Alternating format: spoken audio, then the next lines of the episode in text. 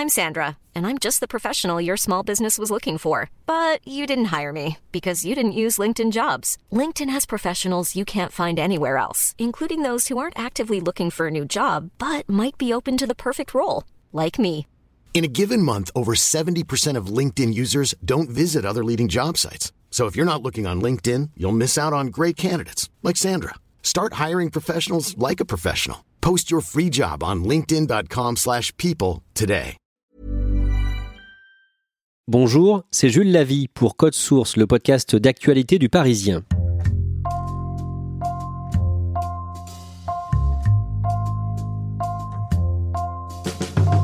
Ségolène Royal est revenue dans l'actualité ces derniers jours. Limogée de sa fonction d'ambassadrice d'épaule, visée par une enquête préliminaire du parquet national financier, elle est soupçonnée d'avoir utilisé les moyens dont elle disposait pour assurer sa propre communication. Mais ce qu'on retient aussi, c'est qu'elle envisage de se présenter à la présidentielle de 2022.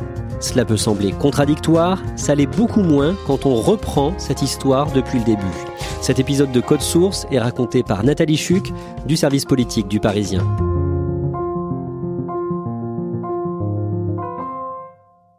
Nathalie Chuc, pour euh, poser ce personnage, il faut d'abord rappeler que Ségolène Royal a été conseillère de François Mitterrand dans les années 80, ministre de Lionel Jospin et bien sûr candidate du Parti socialiste à la présidentielle de 2007, une élection qu'elle perd en finale. C'est Nicolas Sarkozy qui est élu président de la République avec Elle la perd de façon assez euh, raisonnable puisqu'elle fait euh, quand même 47% des voix, 16,8 millions de voix. D'ailleurs, elle le dit toujours aujourd'hui, hein, moi il y a 17 millions de Français qui ont voté pour moi, ça reste sa grande fierté. Ça reste quand même la première femme à s'être qualifiée à la présidentielle de l'histoire de la Ve République. Démocratie participative, place des femmes dans la société, environnement, euh, son programme euh, était presque en avance sur son temps? Non mais son programme était totalement visionnaire. Je sais qu'il y a plein de gens qui détestent Ségolène Royal, mais il faut quand même lui reconnaître qu'elle a fait avant Emmanuel Macron tout ce qu'Emmanuel Macron fait aujourd'hui. Royal en a rêvé, Macron le fait. Je vous prends quelques exemples. Elle avait fait hurler la gauche, elle brisait les tabous comme il peut le faire aujourd'hui, comme il l'avait fait pendant sa campagne. Par exemple, en préconisant l'encadrement militaire pour les jeunes délinquants au nom de ce qu'elle appelait l'ordre juste. Elle avait aussi brisé les tabous en tendant la main à François Bayrou, la première. On voit aujourd'hui quelle est la relation entre François Bayrou et Emmanuel Macron. Elle avait la première aussi parlé d'identité nationale, même si ça n'était pas le terme qu'elle utilisait, quand elle avait dit je veux que tous les Français aient un drapeau tricolore à leur fenêtre. Donc c'était quelqu'un quand même qui était extrêmement visionnaire de ce point de vue-là. Prenez autre chose, la démocratie participative. Elle avait construit son programme en organisant une grande tournée à travers tout le pays, ça vous rappellera peut-être quelque chose. Voilà, les débattre avec les gens, ça rappelle quand même le grand débat mené par Emmanuel Macron. En 2011, elle participe à la primaire socialiste et elle perd notamment contre son ancien compagnon euh, François Hollande et elle fait un mauvais score. Oui, c'est une humiliation. Cruelle désillusion pour Ségolène Royal, la candidate socialiste de 2007. Elle arrive quatrième seulement, très loin derrière Arnaud Montebourg. C'est pas du tout quelqu'un qui est dans la sensiblerie. Moi, c'est la première fois je la vois pleurer. Elle a les larmes aux yeux. Elle est, c'est une femme blessée. Et c'est d'autant plus dur pour elle qu'il faut quand même se souvenir de ces images de Ségolène Royal en 2007, qui, après avoir perdu, mais, mais de façon assez glorieuse, finalement, dit aux Français, je vous emmènerai vers d'autres victoires. Et là, les Français, les militants socialistes le signifient non, non, nos espoirs ne se portent pas sur toi. En 2014, elle quitte la présidence de la région Poitou-Charentes pour rentrer au gouvernement sous la présidence donc de François Hollande. Elle est ministre de l'Environnement d'avril 2014 à mai 2017 et pendant cette période, elle apprécie le ministre de l'économie Emmanuel Macron. Elle adore Emmanuel Macron parce qu'elle se reconnaît en lui. C'est un peu son chouchou. En fait, il casse les codes, il embête les éléphants socialistes comme elle a pu le faire. Donc, euh, elle aime beaucoup et elle va jusqu'à quand même dire à François Hollande, dans le tournant de l'année 2016, à un moment où la relation avec Manuel Valls est un peu compliquée, tu devrais nommer Emmanuel Macron à Matignon. Donc, elle le bichonne et elle lui fait comprendre que finalement, elle pourrait l'aider euh, si jamais il avait envie d'être candidat à la présidentielle pendant la campagne, même si elle ne l'a pas soutenu officiellement, elle était quand même relativement bienveillante. Pourquoi elle l'a pas soutenue officiellement? Parce qu'elle a compris qu'elle n'était pas la bienvenue. En fait, les macronistes lui ont signifié qu'elle sentait un petit peu trop l'ancien monde et que la vraie prise de guerre pour eux c'était plutôt Jean-Yves Le Drian et pas Ségolène Royal.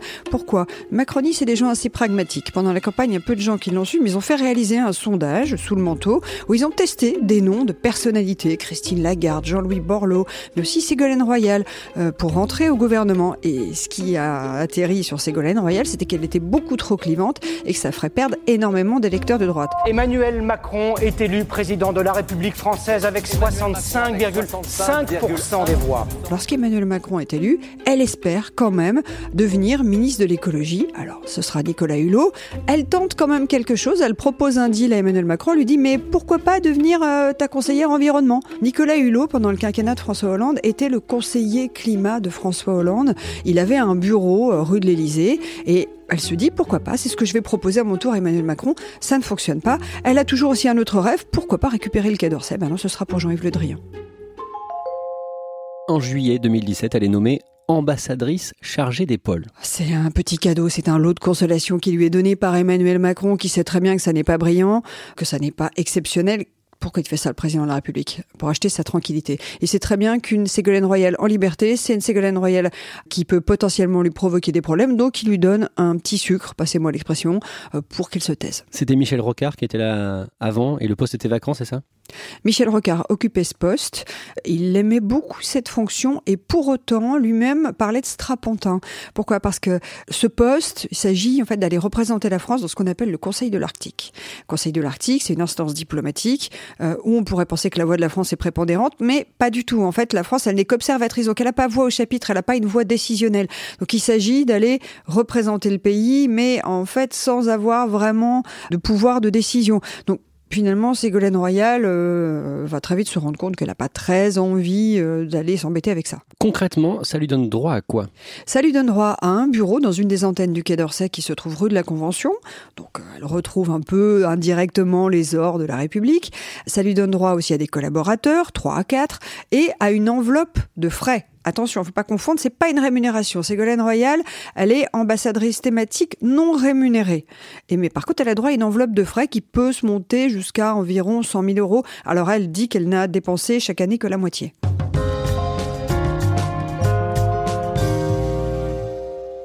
En novembre 2017, à l'occasion d'un voyage en Laponie, Ségolène Royal fait la couverture de Paris Match et elle le dit clairement Je ne suis pas à la retraite. Alors, ça, c'est déjà un petit signe envoyé Emmanuel Macron de son mécontentement. Et puis, c'est surtout, parce qu'à l'époque, elle ménage encore Emmanuel Macron, c'est surtout un signe envoyé à Nicolas Hulot. Elle peut pas voir Nicolas Hulot hein. en off. Ségolène Royal, quand on en parle avec elle, dit c'est ni fait ni à faire, il prend pas les bonnes décisions, il sait pas se battre, il connaît pas la politique, elle est extrêmement vindicative. Et là, c'est une façon de signifier au président de la République qu'elle fera une excellente ministre de l'écologie. Alors, elle organise euh, effectivement la Pony, cette fantastique opération de communication où on la voit avec son bonnet sur la tête en train de faire chauffer des saucisses dans un feu. On la voit sur un traîneau. C'est une opération de com rondement menée. En avril 2018, elle lance euh, sa fondation Désir d'avenir pour la planète. Bon, ça, c'est une des coquilles vides qu'affectionne Ségolène Royal pour euh, organiser sa promotion personnelle. C'est un pur animal politique, Ségolène Royal. C'est-à-dire qu'elle va trouver toutes les occasions possibles et imaginables pour essayer de faire parler d'elle. Donc, elle lance cette fondation euh, parce qu'elle est sincère au moment où elle le fait. Mais, par exemple, à un moment, euh, elle annonce qu'elle va se lancer dans le cinéma. Voilà, elle veut faire euh, des petits clips de promotion de l'environnement. Et donc, euh, elle annonce aux médias qu'elle va faire venir des stars comme Leonardo DiCaprio. Au final, il se passe absolument rien de tout ça. Il n'y a jamais de clip qui voit le jour, sauf euh, d'une école municipale, je crois, de l'Ardèche. Enfin bon, bref, tout ça finit en pétard mouillé. L'idée est évidemment d'organiser sa promotion personnelle. En octobre 2018, un an après le début de l'affaire Weinstein, elle raconte le sexisme dont elle a été victime à plusieurs reprises dans un livre, Ce que je peux enfin vous dire. Et Nathalie Chuc, vous l'interrogez à ce moment-là. Ségolène Royal, euh, c'est quand même une femme qui en a pris plein la gueule. Je me suis libérée. Et même si ça a été difficile, parce que ça a été difficile pour moi, c'est douloureux même de revenir sur cette histoire, même de relire, je me suis dit, mais finalement, comme comme beaucoup de femmes qui tout d'un coup prennent la parole, c'est dire mais pourquoi j'ai supporté ça, pourquoi j'ai subi ça? Quand on regarde les choses avec nos lunettes d'aujourd'hui, tout ça est assez stupéfiant. Je vous donne des exemples. La campagne de 2007, il faut se souvenir qu'il y a quand même un édito de la presse qui s'intitule La gauche bécassine. C'est dans Libération. C'était dans Libération, exactement. On l'appelle le folle du Poitou. Euh, Laurent Fabius, cette phrase absolument incroyable au moment où elle se lance dans la première socialiste, qui va garder les enfants? La présidentielle n'est pas un concours de beauté. Ça j'ai retrouvé. C'est Jean-Luc Mélenchon qui avait je vous raconte une petite blague qui circulait à l'époque où elle était candidate dans les cercles fabusiens.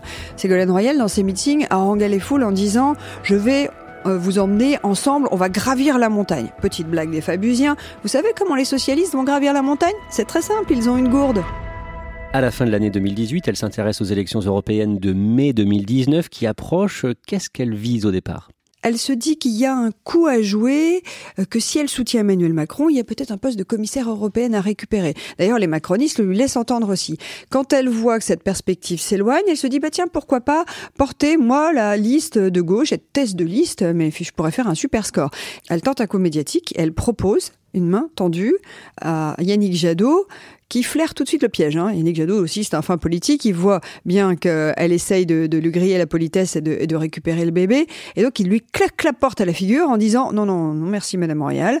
Donc c'est lui qui finit par porter la liste de gauche, et Ségolène Royal s'en va un peu piteusement, et à ce moment-là, laisse entendre qu'elle voit d'un œil plutôt favorable la liste Renaissance conduite par les macronistes. Et elle se dit ouvertement euh, satisfaite de la lettre euh, d'Emmanuel Macron aux Européens, une tribune euh, qui évoque plusieurs sujets, dont l'environnement. Oui, alors comme elle a compris qu'elle ne pourrait pas mener une liste de gauche, elle essaye de se rapprocher un petit peu du camp Macron. Je trouve ce texte à la fois bienvenu euh, rassembleur et imaginatif. Elle euh, adresse effectivement un satisfait en disant euh, l'idée d'une banque pour le climat, c'est une excellente idée, et puis cette liste Renaissance, elle est plutôt bien conduite. en vérité, ça n'est pas vraiment le fond de toutes ces propositions qui l'intéressent, c'est qu'elle voit bien qu'il y a quelque chose à tenter, puisque la France va avoir un poste à la Commission européenne à récupérer. Dans le contexte actuel, finalement, la, la voix d'Emmanuel Macron est la seule aujourd'hui à reprendre le flambeau du leadership européen. Elle laisse entendre qu'en échange échange de son soutien, bah, elle pourrait obtenir quelque chose.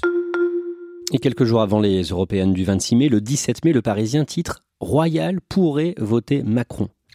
Ça se précise, elle envisage réellement de le faire, mais elle comprend qu'en fait, euh, bah, encore une fois, sa présence n'est pas souhaitée. C'est une histoire d'amour contrarié, hein, Emmanuel Macron et Ségolène Royal. C'est-à-dire qu'ils se cherchent, ils s'apprécient, ils pensent la même chose, ils sont sur le même créneau politique, le centre droit, mais ils n'arrivent jamais à se trouver. Et Emmanuel Macron a quand même la conscience que Ségolène Royal, c'est un peu l'ancien monde, puis joue un peu avec elle, hein, on va pas se mentir. Euh, Ségolène Royal, c'est un peu un otage dans la relation contrariée, compliquée entre Emmanuel Macron et François Hollande. C'est une façon de dire à François Hollande qu'il déteste, on va, se dire les choses très franchement. Euh, bah, je peux très bien récupérer dans mon giron ton ancienne campagne. C'est un jeu un petit peu pervers aussi parfois de la part du chef de l'État. Résultat des européennes, la liste Rassemblement national euh, arrive en tête, euh, juste devant celle de la République en marche, qui récolte 23 sièges chacune. Que se passe-t-il pour Ségolène Royal après le scrutin? Ségolène Royal s'aperçoit qu'encore une fois, ben, elle s'est un petit peu fait avoir. Elle n'a pas réussi à avoir la tête de liste de la gauche. Euh, elle n'a pas récupéré de poste pour la Commission européenne. Donc, elle essaye d'exister un peu comme elle peut au travers de ses activités. Et puis, elle commence aussi euh, à pousser les boîtes sérieusement contre Emmanuel Macron. C'est-à-dire que dès la crise des Gilets jaunes, elle a senti un peu l'odeur de la bête blessée. Elle a senti qu'Emmanuel Macron commençait à plonger dans les sondages. C'est quelqu'un, on peut pas lui enlever ça, qui a du pif, qui sent le pays. Et elle voit que dans le pays, la cote d'amour du chef de l'État a plongé sérieusement dans le rouge et commence à émerger dans sa tête l'idée que, ben, 2022, pourquoi pas. À l'automne 2019, l'émission euh, Quotidien de Yann Marthez, puis euh, la cellule investigation de Radio France épingle Ségolène Royal pour ses absences aux réunions du Conseil de l'Arctique. Alors elle a un peu cherché. Euh, elle est un soir chez Laurent Ruquier, dans On n'est pas couché, et elle vante ses participations au Conseil de l'Arctique. Qu'est-ce que je dis au nom de la France dans ce qu'on appelle le Conseil de l'Arctique? C'est de tirer l'attention sur les conséquences du dérèglement climatique. Plusieurs membres du Conseil de l'Arctique font savoir à la presse qu'en fait, euh, elle n'est pas très souvent là pour ne pas dire jamais. Euh, du coup, il commence à y avoir des enquêtes de presse. les gens s'aperçoivent qu'elle assume ses fonctions de façon assez dilettante. Je vous reproche beaucoup en ce moment de ne pas être allé aux réunions du Conseil de l'Arctique. Ah bon? Où est-ce que vous avez vu ça? J'ai vu dans plein de papiers. Vous êtes très mal informé pour une bonne journaliste. elle, elle se défend assez mollement, de façon assez vaseuse. Elle dit d'abord c'est une fake news, puis ensuite elle dit non mais je fais attention à mon bilan carbone, puis je suis pas obligée d'être à toutes les réunions, je suis représentée. Puis ensuite il y a Quotidien qui révèle quand même qu'elle s'est rendue en jet privé en Islande pour euh, inaugurer un paquebot de luxe. Hein. On sait que les paquebots ça pollue quand même considérablement. Pourquoi vous êtes allé en jet privé? Inaugurer un paquebot de croisière de luxe en Islande en été 2018 Absolument pas. Je sais pas où vous avez vu ça. Bah là, regardez. Sur les photos là. L'inauguration du La Pérouse, de la compagnie. Oui, et alors, en Islande ça. En Islande, mais c'est pas au frais de l'État, contrairement à ce que vous insinuez. Non, mais un jet, ça pollue pas mal quand même, non? Non. Un aller-retour en 24. Elle est prise vraiment en, flagrant délit de, de mensonge et de contradiction. Et là, c'est sa probité qui est en cause et elle le vit très mal. Elle voit ça comme une forme de délation. C'est la première fois dans ma vie politique, qui est longue, comme vous le savez, qu'on met en cause ma probité. Et ça, je ne peux pas Alors on y laisser on faire. De toute façon, c'est toujours sa stratégie de défense. Euh, Ségolène Royal, dès qu'elle est attaquée, elle va sur le registre victimaire. Elle dit on m'attaque parce que je suis une femme, euh, c'est des mensonges, c'est de la délation, elle menace d'attaquer en diffamation, ce qu'elle ne fera jamais. Est-ce que vos collaborateurs vous ont accompagné sur des opérations de promotion de votre livre en province, des opérations pour votre fondation en Afrique, alors qu'ils étaient défrayés par le Quai d'Orsay pour s'occuper des pôles? Absolument pas. Mes collaborateurs travaillent 35 heures au service de la mission qui m'est confiée, au service des pôles. Et sur leur temps disponible, il leur arrive de m'accompagner au long cours. Mais pas seulement eux. Quand on fait de la politique, on est entouré de beaucoup de gens. Début janvier, Nathalie Chuc, Ségolène Royal vous accorde une longue interview euh, que vous allez publier dans le Parisien le 5 janvier et elle fustige l'action euh, du président Macron, notamment sur la réforme des retraites. Elle dénonce, je cite, une découpe du modèle social français. Et Elle parle de vente à la découpe. Elle a des accents mélanchonis, Ségolène Royal. On retrouve la, celle qu'on surnommait la Zapatera euh, à l'époque où elle avait gagné la région Poitou-Charentes. Et elle est extrêmement vindicative et on sent bien que déjà elle est en train de se positionner comme adversaire du chef de l'État. Comme elle essaye de, de revendiquer le titre de principale opposante. Et d'ailleurs, au moment où je lui pose la question, Madame Royal, euh, 2022, est-ce que vous y pensez, euh, non pas en vous rasant, mais en vous regardant dans le miroir Elle a une espèce de petite voix où elle roucoule un peu. Elle me dit Oh, mais qu'est-ce que je vais pouvoir vous répondre à cette question? Et, et- et elle essaye, elle tourne autour du pot. On sent qu'elle a envie de dire oui, mais qu'elle n'ose pas.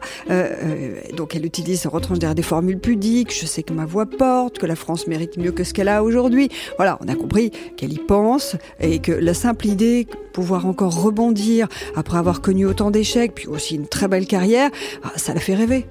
Quel est son calcul? Le calcul de Ségolène Royal il est assez simple. Elle voit bien comme c'est un pur animal politique, que le créneau de la gauche, aujourd'hui, il est laissé complètement en jachère. Jean-Luc Mélenchon, c'est compliqué. On parle même pas du Parti Socialiste, euh, qui est devenu le parti à 6%. Donc, pourquoi elle se déporte un peu sur la gauche, elle qui était plutôt classée au centre droit? Parce que ce créneau n'est pas occupé. Et elle essaye un peu de manger la laine sur le dos de Yannick Jadot. Tandis qu'Emmanuel Macron, lui, il est quand même sur un créneau très droite, centre-droit. Donc elle voit bien qu'il y a un espace à occuper et en pur animal politique, elle se dit, ce créneau-là, il est pour moi. Le lundi 13 janvier, Nathalie Chuc, vous apprenez que le ministère des Affaires étrangères lui annonce par courrier qu'elle va être suspendue si elle ne respecte pas son devoir de réserve. Alors je récupère une indiscrétion effectivement euh, lundi soir relativement tard euh, où j'apprends que après lui avoir déjà envoyé ce qu'on ne savait pas plusieurs courriers de sommation et de rappel à l'ordre en lui disant un ambassadeur est tenu au devoir de réserve, Ségolène Royal, huit jours plus tôt environ, a reçu un courrier beaucoup plus vindicatif émanant du secrétaire général du Quai d'Orsay. Donc c'est une décision qui est forcément tamponnée par le ministre Jean-Yves Le Drian et nécessairement par le président de la République. Que dit ce courrier? En gros, il lui dit si vous continuez à franchir la ligne rouge et à cartonner la politique du gouvernement et du chef de l'État, vous serez limogé de vos fonctions. C'est ce qu'on appelle un courrier préalable à limogeage, à licenciement. C'est la dernière étape avant son remplacement en Conseil des ministres. Je l'appelle dès le lendemain matin pour lui dire je suis au courant que, au départ, elle n'a pas très envie d'en parler. Elle me dit non, non, mais je veux pas parler de ça, j'ai pas envie de parler de ça. Euh, elle tourne autour du pot, puis je finis par lui dire écoutez, moi j'ai cette info. Donc elle le reconnaît et elle prend acte assez rapidement du fait qu'elle est licenciée et on apprend dans la foulée que son dossier sera examiné au Conseil des ministres du 24 janvier. Et du coup, comment elle réagit face à ça? Elle fait un peu du judo. Elle se sert d'une situation a priori compliquée pour rebondir. C'est-à-dire que les macronistes auraient pu communiquer de façon assez excellente en disant on la limoge parce qu'elle a rompu son devoir de réserve et qu'elle n'assume pas ses fonctions d'ambassadrice pôles. Pas du tout. Et elle dit voilà, on veut me faire taire. Pourquoi? Parce que je suis en train de devenir la première opposante au chef de l'État. On essaye de me baïonner, on essaye de me museler. Je ne me laisserai pas faire. Euh, S'ils veulent me démissionner, me limoger, qu'ils le fassent, qu'ils prennent leurs responsabilités. En fait, elle s'en sert pour devenir la victime d'un système macroniste supposé essayer d'écraser ses adversaires. Euh, le rouleau compresseur Ségolène Royal s'est remis en marche. Et le lendemain, le mardi 14 janvier, donc le Parisien fait son fait du jour sur ce sujet. Du coup, ça la place un peu au centre de l'attention? Mais totalement, parce que du coup, on se dit, est-ce qu'on essaye de la faire taire ou pas de la faire taire? Puis il se trouve qu'on apprend le jour même où on publie ce fait du jour que le parquet national financier a ouvert une enquête préliminaire sur sa mission ou d'éventuelles malversations euh, dans le cadre de sa mission d'ambassadrice thématique chargée des pôles, qui a eu lieu deux mois plus tôt, l'ouverture de cette enquête. Donc du coup, je pense que dans les esprits complotistes, il y en a beaucoup dans cette période, on se dit, bon, on apprend la veille qu'elle est limogée de ses fonctions, le lendemain qu'il y a l'ouverture d'une enquête préliminaire. Euh, donc pour elle, quelque part, c'est presque un coup de communication idéal, même si personne n'a envie de se retrouver dans les griffes de la justice. Elle la première, mais au fond, elle passe pour une victime du système. RTL Soir, 18h17, l'interview d'actualité de RTL Soir. Thomas, vous recevez ce soir Ségolène Royal. Bonsoir Ségolène Royal. Bonsoir. Comment dois-je vous présenter euh, ambassadrice d'épaule, ex-ambassadrice d'épaule, future ex-ambassadrice d'épaule en passe d'être renvoyée? Vous en êtes où ce soir, Ségolène Royal? Bah, j'ai quitté, euh, j'ai quitté ce poste puisqu'on m'en a limogé. Hier soir, je recevais ici même dans, RTL Soir l'avocat Jean-Pierre Mignard. Et il disait que l'on veut vous faire taire. Qui veut vous faire taire, Ségolène Royal? Vous savez, dans la mesure où je suis ciblée, euh, je ne peux pas, moi, rentrer dans ces considérations politiciennes même si je, personne n'est dupe de, ce qui se passe. Est-ce que ces derniers développements risquent de l'empêcher de pouvoir euh, se présenter en 2022 le tribunal médiatique, c'est pas la même chose que la justice. Ségolène Royal maîtrise parfaitement les codes de la communication. Elle sait se défendre de façon parfois assez. Euh, il peut lui arriver de mentir un petit peu pour dire les choses. Euh, dans les médias, ça peut passer, et encore, c'est de plus en plus compliqué. Mais devant un magistrat, c'est une autre euh, paire de manches. Donc, il est certain que son éventuelle candidature à la présidentielle de 2022, on est encore quand même très très loin de l'échéance. elle est quand même suspendu à, la décision que rendra la justice, si tant est que la justice euh, se prononce avant l'échéance de 2022. Si je n'ai pas la capacité de me défendre, bah, les Français pourraient se dire, bah, si elle n'est pas capable de se défendre, comment est-ce qu'elle va nous défendre? Donc, euh, comment est-ce qu'elle va nous défendre en 2022 mais arrêtez de. je comprends, bah, mais je comprends. Il y a une perspective dans votre phrase, excusez-moi. Vous savez, les scénarios deux ans et demi avant n'ont jamais été les scénarios d'arrivée. Donc je ne serai pas euh, assez légère pour me lancer hmm. comme ça, tête baissée, dans une bataille de cette envergure.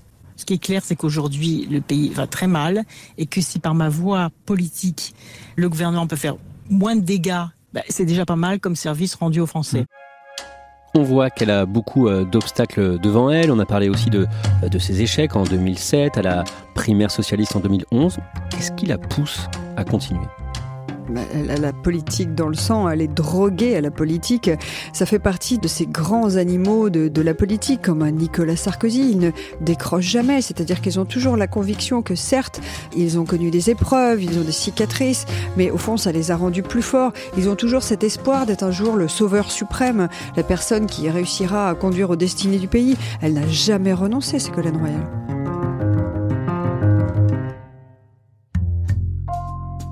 Merci à Nathalie Chuc.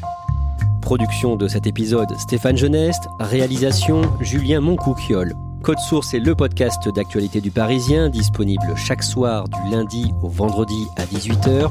Si vous aimez Code Source, n'oubliez pas de vous abonner gratuitement bien sûr sur votre application de podcast comme Apple Podcast ou Podcast Addict vous pouvez aussi nous mettre euh, des petites étoiles et puis n'hésitez pas à nous envoyer vos commentaires directement code source at leparisien.fr.